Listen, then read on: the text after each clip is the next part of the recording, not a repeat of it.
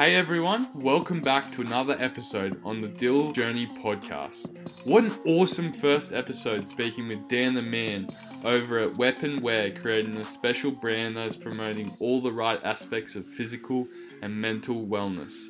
Truly inspiring stuff over there, Dan.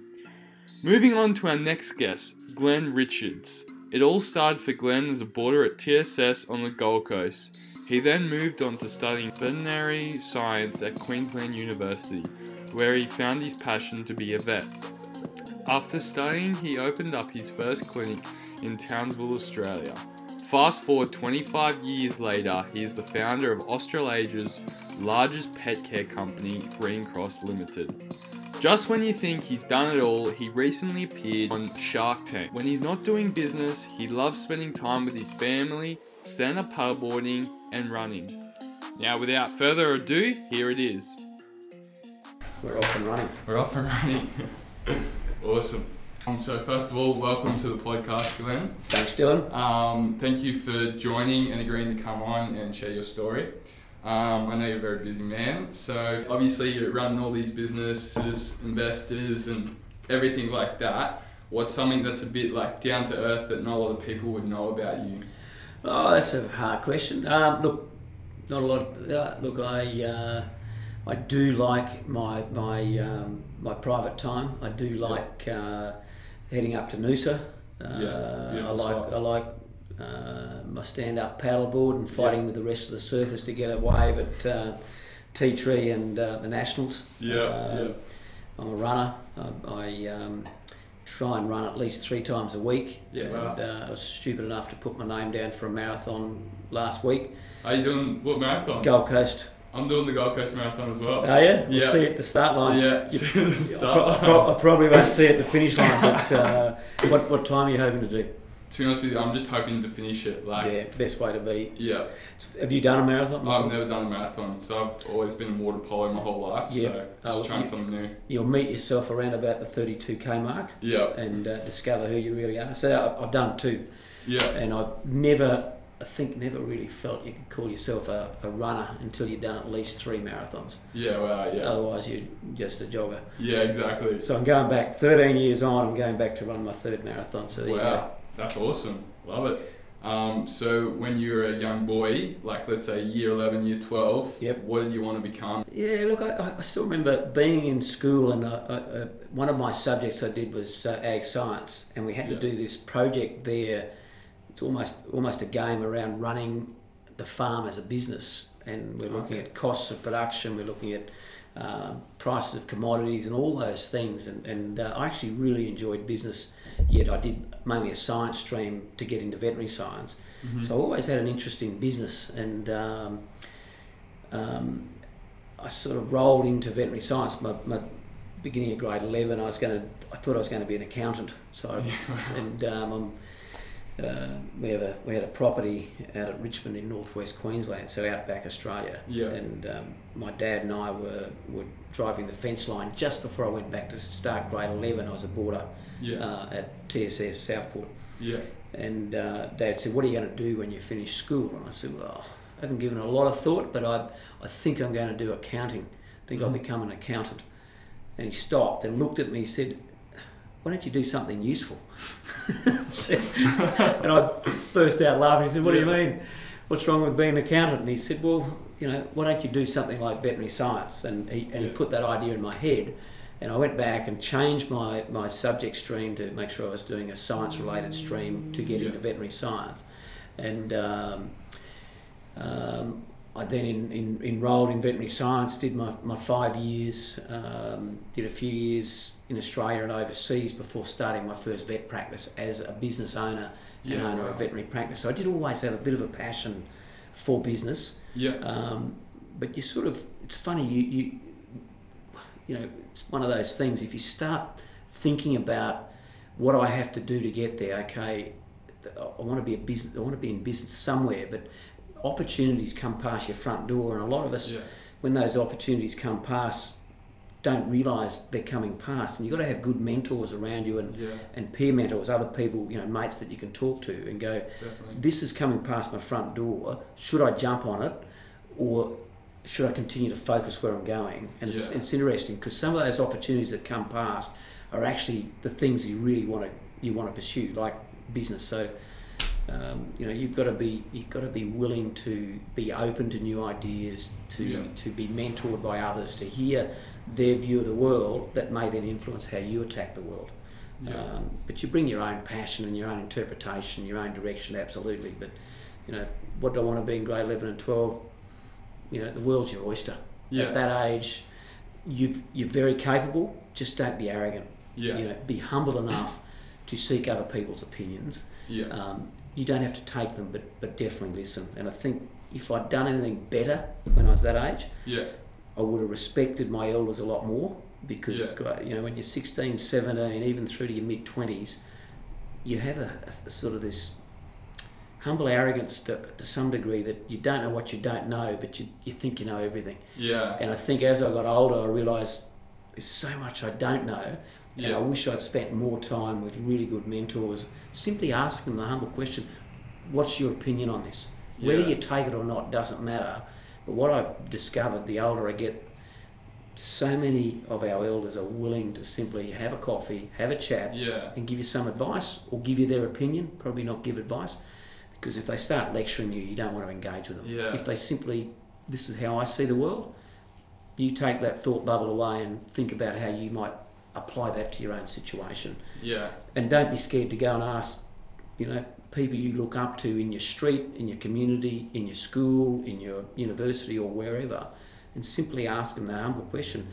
I've got a big decision to make, or I'm thinking about, could I, could I just have your opinion on the world, on, on how you see things, and take that away? And if you've asked enough people, maybe that will help you form a really smart decision about where you're going. Yeah, definitely. Because I think um, one thing when you're you're a young person, you almost feel like everyone's out to get you. Yeah. And I think it's just in that school environment, like you're obviously competing to get the best OP, Yeah. and you never know if someone's trying to stab you in the back or something like that. So I think that's uh, one thing that sort of you know scares a lot of young people. But then once they realise that everyone just wants to naturally help them, Yep. it's like that little light bulb, and that's one thing I've sort of noticed the past like two, three months. I I think reality, Dylan, most people are really decent people. Yeah, There's there's not that many dickheads that really maliciously want to take you down. There Yeah. are some, but most people genuinely just simply want to hope you succeed yeah, and give you a bit of help, support, a comment, bit of advice, an opinion. Um, and you've got to be willing and humble enough to actually go and seek that out. yeah, And I think as a young guy, I, I didn't do that enough. Uh, Yeah. I did listen to my dad. I did listen to some mentors in in, in my community and and uh, in my world. I wish I'd done it more. yeah. So just meet more people. Need more people Yeah. asking the question. You know, people are willing to share. People Yeah. are willing to be part of part of your you know your, your support network. Yeah, um, and that's why you know friends are your, your family, friends are your parents. So you know, there's people that are successful or, or who've experienced life. mm. They will give you some of their advice and their, their learnings yeah, because they've bumped into some of the roadblocks that you're going to bump into, and it's okay to ask. And you know the point about OP, trouble with grade 11 and 12, you're all out there beating the shit out of each other to get the best OP because it's a ranking, yeah, exactly. which in some ways is a bullshit system. Yeah, once you're all at university, then it doesn't really matter. It's pass or fail. yeah, That's the reality because it's, you know, yeah, you, maybe if you if you end up with a university medal or straight, you know, high distinctions or sevens or whatever, you may may push you into a into a different firm or a different career path. But yeah. most of the time, it's really, you know, genuinely just enjoying uh, the learnings you're getting out of being part of the education system. Yeah, definitely. Um, so that sort of leads me to the next question. You briefly spoke about it. How did you start this big company? Was it like a light bulb moment, or was it lot in the works? Like, how did Yeah. it start? You know, it wasn't a light bulb. I reckon a lot of entrepreneurship and entrepreneurial view of the world is because you bump into a roadblock. So I, was, I, was, I was doing veterinary science at Queensland University, and final fourth year and fifth year, you have to go out and spend time in uh, vet practices. And I kept bumping into these older vets that hated being vets.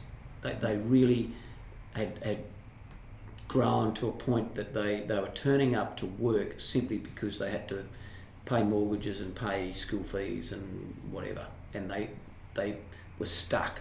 And I went back and spoke to um, an old professor of mine, Trevor Heath, Mm-hmm. at Queensland University, and said, "Look, I keep bumping into these older vets that are burnt out. They're not that. They're not enjoying. You know, they're not presenting a profession that I really want to, you know, get involved with."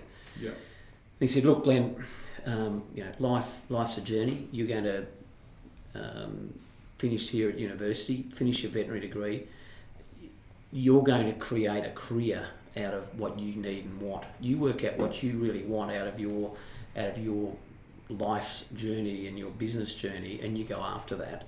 And don't get too hijacked by everyone else's negativity. And it was good advice. So work Yeah. out where you want to go and go after it and um, I, I ended up in London as a young vet, but I still had this issue that we had uh, older vets that, that weren't enjoying the profession, we had younger vets that didn't last long in the profession, we had high emotional fatigue and burnt out, high suicide rates in our profession. So Wow, yeah. a big a big desire of mine was simply to to, to have a better career and a better profession and to enter an industry where I got a lot of enjoyment out of. And Mhm. um, I was about to leave London and come back to Australia, and I, I rang a vet practice in Townsville and said, "Look, just interested to know whether you want to sell me your vet practice and your little branch practice." And they said, "No, we actually have a main hospital and a branch practice, but we are going to sell all of it." And I said, "Wow, who knows?" And they said, "No one knows." And I said, "Okay, well, look, um, what's it turnover? How many clients?" Space of seven minutes, I'd actually done a handshake deal over the telephone from London back to Townsville Wow. to buy their vet practice. Jeez. And uh, I said, look, tell no one. Be back in three months. We'll get the contracts done, and uh, I'll sort the funding out. yeah. I've hung up and gone, holy shit, what have I done? And um as most people in the in the uh, in the early stage business game go, where the hell do you get your funding? It's friends, family, and fools. Yeah. And uh, so I rang my dad, uh, friend and family, yeah. and uh, occasionally foolish. But uh, anyway, he just said, "Look, I'm interested in backing you, but I need to see a business plan." Yeah.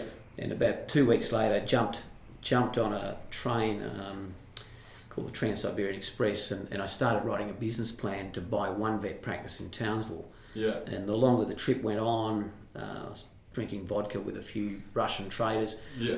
The more vodka we drank, the longer the trip went on, the bigger the business plan. By the time I got back to Australia, I developed a business plan to buy this vet practice in Townsville and then expand more like a franchise model, a network of vet hospitals across Australia. Wow. And uh, when I got back, I pitched my dad and he said, Look, I'll lend you the money for the vet practice in Townsville, but perhaps you just focus on that vet practice in Townsville, which was, again, good advice Yeah. you know, instead of trying to sprint straight away, maybe I should just crawl along and get an understanding of the business and how to grow a vet practice in the Townsville community. And, and, Yeah. and I did that. So about 2007, 2006, there's an opportunity to take my vet practice in Townsville, uh, join up with some guys here in Brisbane into a co-op um, with uh, John Odlem and Keith Knight. We, f- we formed a co-op. Uh, a year or two later, a couple of guys turned up wanting to buy some management services. We then took our co-op and rolled it into a corporate model. And next thing, we listed a, a small public company in 2007. Uh, and that was with 32 clinics, and that was the start of the Greencross journey. And from 2009 till 2014, we grew obnoxiously fast and uh, Yeah. developed a network of, of vet clinics. Um, meanwhile, I helped start a, a network of pet stores called Petbarn. Two different teams. We grew a network of pet stores and vet hospitals, and in 2013, 2014, we decided to merge it all together and, and put Petbarn as a merged entity into our public listed company, Greencross Limited, um, Wow. to create the largest um, um, consumer facing pet care company in Australasia. So that's Yeah. yeah, pretty exciting times. But sure. It's one of those things. Started the plan, kept resetting the plan, kept Yeah. lifting, lifting our view of the world, and having good mentors around, including board members and others that that help lift your vision. Um, you know, we didn't start out wanting to be the biggest vet group in Australia. It just sort of evolved, and each 90 days we'd reset our business plan Okay. and our big, hairy, audacious goal and our vision for the future um, just seemed to grow, and, and we got better at the execution, and Yeah. we just it grew, and, and our capability improved. We put great team members in. We put very skilled um, and experienced managers into the business um, in pet stores and vet clinic side, and, and you know we developed the capability of rolling up or rolling out vet store, vet clinics and pet stores, and as I said, we eventually merged both businesses together. Yeah, wow. So yeah, quite exciting times. Yeah, for sure. Um, so you talked about a little roadblock being the funding. Yeah. Was that the biggest roadblock, or was there an, like another certain factor where you're like, oh, I don't know if this business is going to float anymore? Oh, look, I remember sort of getting the funding right uh, way back when I started my first one, Yeah. and then as a as a entrepreneur and a business owner, you also have to grow your own skills. You know, I started off the vet clinic with me and um, one receptionist and two nurses, and I was then doing the marketing, the bookkeeping, and all those disciplines of running a business as well as being the guy who was the business, the clinician in the front Yeah. line. So you got to grow those skills, and over time, I you know handed the bookkeeping over, I handed the marketing over, I put a business manager on, um, but grew it up. And the same was you know when it was a little business, and then we suddenly became a evolved into a public company, recognizing that you can't be good at everything. Mm. And I still remember within the first year going, you know, I'm out of my depth. Got 300 staff. Um, we weren't sinking. We are delivering good, good financial numbers, but it was a tough time because as I was a vet and had 60 staff in Townsville, suddenly I had 300 staff, and I had to grow personally as a CEO. Yeah. And I had a lot of people questioning whether I was capable of growing or whether we should find a new CEO and put me into a different role in the company. So Mhm. you know those those things uh, causes you to question your own capabilities, and I Yeah. guess um, I had a passion and a desire to grow this network of of uh, clinics across Australia, uh, and that, therefore I had to, in, with the help of my chairman, um, who mentored me quite strongly, that, that I needed to grow as a person and a leader and as a CEO. So spent a fair bit of time re-educating myself and growing my capabilities, Mhm. putting together a, a team capable of taking our our company national Yeah. uh, putting you know good CFO in, good COO in, head of marketing, um, better better systems of managing our people and supporting our people, um, better IT platforms, you know, creating platforms that were about long term sustainable growth. Um, so pretty pretty exciting times, but at the same time, you know.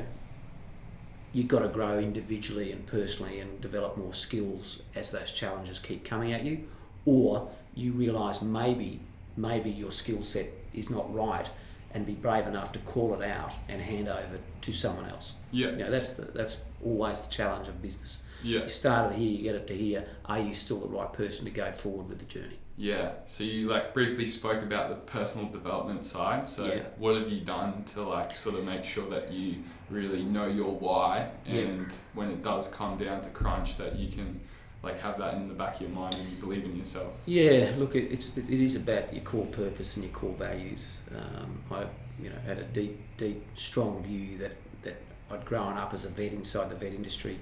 I knew how to run successful veterinary practices in a in a small ecosystem or community in Townsville. Yeah. So I thought I had the capability, but I had to work on things like um, my, my business acumen and uh, understanding financial accounts and how to, how to analytically think and strategically think about you know the next three to five years and the resources I'd need to do that. And you do that in a team environment. You have others that help you and assist you in that thinking, like your CFO and your COO and your board. Um, but I, I would make sure every three months I'd go to some sort of workshop, be it through the Australian Institute of Company Directors, be it through Australian Institute of Co- uh, Management, uh, Australian Institute of Management. Um, I was avidly reading so many biographies and business development books on how to analyse financial records through to how to market a professional services business to Yeah. you know, all that stuff. So lots of reading, lots of workshops, and made sure I had four or five mentors or peer mentors that, Okay. that I could have access to because you know, it's not one size fits all. You know, Yeah. one mentor can't provide you with all the answers in No. one area. But you know, something I like meeting with, with, with, with a friend of mine that was strong in IT, meeting with a friend of mine that was strong in, in mentoring CEOs. So you know these these different people did actively help with my journey. Yeah. Um, and assembling a team around me that made and so my number one job was highlighting what we're trying to achieve, the why, what was the big vision. I wanted to create a network of high quality vet practices across Australia and provide excellence in vet care to our passionate pet owners across Australia. Yeah. That was the why. Yeah. And making sure that we then were in a collaborative network of, of vet clinics and people that worked in those vet clinics that could then grow off each other and collaborate and, and help each other. Yeah. Um, so it was, you know, a pretty important journey we're on to what I think was improve the veterinary industry and uh, and to look after our people better and look after our, our clients and patients better. Yeah, awesome. And now uh, moving on to the next stage of your life with the investing side, getting Yep. into Shark Tank. I know when I was a little kid, well, not a little kid, like I don't know, two two years ago, three years ago, watching it. Yeah. I see you on there, and now I'm interviewing you, and I'd just like to know, like, what was it all about? Like, was it a good experience? And Uh, it was an accident being on the show, Dylan, I can tell you. Uh, they'd already filmed season one, yeah, and uh, one of the guys pulled out to go and float his company, and Mhm. there was a spare seat, and all the other sharks uh, had to go and try and help recruit someone to fill that fifth seat, and um, all the sharks put up different names, and Steve Baxter um, I'd met a few times, and uh, we'd been out for a dinner, yeah, and uh, Steve said, "Can I put your name up?" And I said, "Absolutely not." Uh, by the end of dinner, um, Yeah. we'd drunk a fair few glasses of red wine by that stage, and uh, he asked me again, and my wife said, "Yeah, put his name up, absolutely. Of course, he wants to be on the show." I go, "No, I don't." anyway, we had went through a, a process of, of you know the producers going through these names that have been put up. yeah, I did a screen test, and I think it was about trying to match up the different personalities to get a different perspective on business. So Mhm. we're all quite different, but we all got on Yeah. quite well. yeah, Um, so there I was, ended up on Shark Tank and uh, had a ball. It was lots of fun. yeah, Absolutely met some fantastic, you know, uh, early stage and sort of middle stage scale up entrepreneurs. yeah, Um, had a ball with, with the other sharks on the set. They're you know they're very very smart business people, and it was Mhm. great to we just chew the fat between between uh, pitches and yeah, talk about business and life, and you know we're all now quite good friends. yeah, awesome. Um, it's just a, a good experience, and the other thing that you know it was important that we were helping to educate and I guess. Uh, the business community, the early stage business communities across Australia, yeah, helping, I guess, educate and hopefully inspire yeah, um, school kids and university students to, to want to have a crack at business, that entrepreneurial yeah, motivation there. Um, so we thought we'd do, you know, it was an important, it was an important thing having Shark Tank go to air and uh, Mhm. inspire others to have a crack. Yeah. Uh, but in a really disciplined way. You know, we, we Yeah. did a lot of education around the importance of planning and, and having mentors and advisors around and yeah, how to go to market and you know all those things were, Yeah. were things that we, we highlighted and talked about on the show definitely. um, and so I still have a number of Shark Tank investments but at the same time I guess where I spend a lot of my time right now is in um, is in healthcare and, and sort of scale up size companies that, that grow and become public companies or, or just continue on a, on a private company uh, but, but continue to scale up Yeah, yeah, awesome. So it sounds like it was a it was a good uh, experience. sensational Yeah. experience and uh, you know most of us never get the opportunity it's one of those opportunities that went past the front door Yeah, my kids all said to me it was an important opportunity I should go for it uh, Yeah. since that's what I tell them all the time so yeah, you know, here's the opportunity to be on TV and immerse Mhm. yourself in the world of lights camera action yeah, it was different lots of fun yeah, awesome. And um, you spoke a bit about family life and a bit of social life. How Yep. do you manage to balance all them with business? Because I think sometimes you know people are like, oh yeah, got to work, um, you know, 16 hours a day, grind it all out, but then they burn out, and it's just like finding that balance. Look, it, it, and you say balance, and, and it, it, I read uh, the one thing. I can't remember the author's name, but the book is called The One Thing, and there's a Yeah. chapter on balance, and there's no such thing as balance. it's counterbalance. So when I was growing Greencross, from when we listed it to when I exited, sort of seven years, eight years on as the CEO, um, it's not a lot of balance. I was No. Monday to Friday anywhere in Australia, but I promised my my family Friday night to Monday morning I'd be home on weekends, and I'd make sure I went to important events in their life. Mhm. Um, but Monday to Friday, it was go for it uh, Yeah. to grow this business. Yeah. Um, and I, you know, it was almost ten years straight of hard yards. Yeah. Um, and it's bloody tough on on your friendships uh, Yeah. and damn tough on your on your family. Uh, Yeah. And then you hopefully swing back. So that's I've moved on. I now have a beautiful working schedule each week. Yeah. It sounds busy, but it's not so bad. Yeah, Uh, yeah. You know, I've got full on management teams and CEOs and Yeah. everyone else running the businesses, and I'm there as their backup strategist and, Yeah. and mentor and board member or whatever. Yeah. So I get really good time with my family now. Yeah. I get time for me. That's why I'm now training to run a marathon again after 13 years. Yeah. Um, I play golf, um, and I have time for business, friends, and family. So you know, you, you almost you know when you you're burning that you've got to reach a point where Yeah. you, you pull back again. Otherwise, you end up getting sick. Your relationships ends up end up diminishing. You you know you lose your family. So you have got to be very careful about managing those things that are important to you, and and you do it for a defined length of time, and make sure they understand the journey you're on, and Yeah. they come with you in making those decisions. Um, so you know, at times when you're trying to start a business and go for it, then you do get out of balance, Mm. or you go counterbalance, um, and then you got to come through that and almost repay that. yeah. Uh, and that's that's probably a nice interpretation in, in the one thing, this counterbalance idea. yeah. So I'm. I'm you know back to calmer lifestyle, doing things I love with people I love. Yeah. Awesome. So it's taking a step back and Taking a step back. What you love. Yeah, and look, I could still go hard, and a, and a lot of I Yeah. don't know. I look at I'm a Gen X. I'm first of the Gen Xers, Yeah. and I think we're always better at work hard, play hard. Yeah. The baby boomers, the boomers, that there's no throttle off. They're still going for it, and wondering why they're blowing up their relationships and their Yeah. friendships and their, you know, and and suddenly they stop working and they drop dead. Yeah. So you know, Yeah. I think Gen X, whereas Gen Y is even better at getting their life and their lifestyle under control. So you know, there's better meaning to it. Yeah, for sure. And um, that leads me to the last question. Um, if you had any advice to give a young entrepreneur out there to take that leap of faith, Yep. um, what would it be?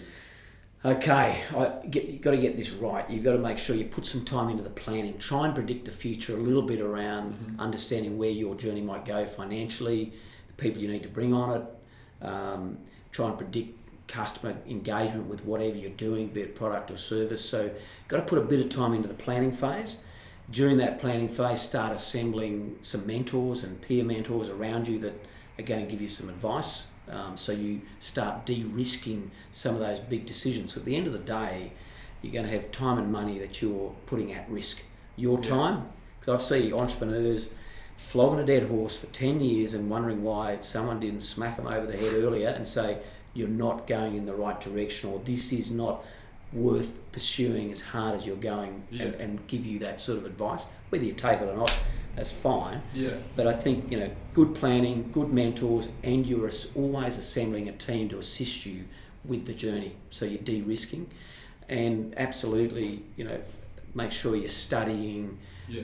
Other people's success stories, what worked in America or what worked in the UK, what worked here in the Australian business environment, and taking ideas from that to apply to your own situation. Yeah. So don't have arrogance. Be humble Mm-hmm. business is tough and you Yeah. need to make sure that you deeply respect the toughness of being in business and therefore you, you're listening to mentors, you're putting time into planning, getting the people factor right, get your funding in place, try and predict how long that funding will last and your cash flows. Um, you know, it's it's they're the sort of things and then you've got to be patient.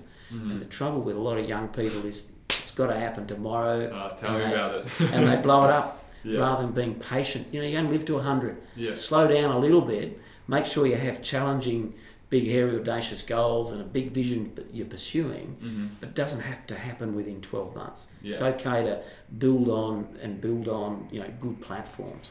So, you know, people get it right. Plan, mentors, um, be patient, Mm-hmm. and whatever you do, you've got to be passionate about. Yeah. And that passion carries you and assembles other, other people to join your journey, and that passion carries you day to day.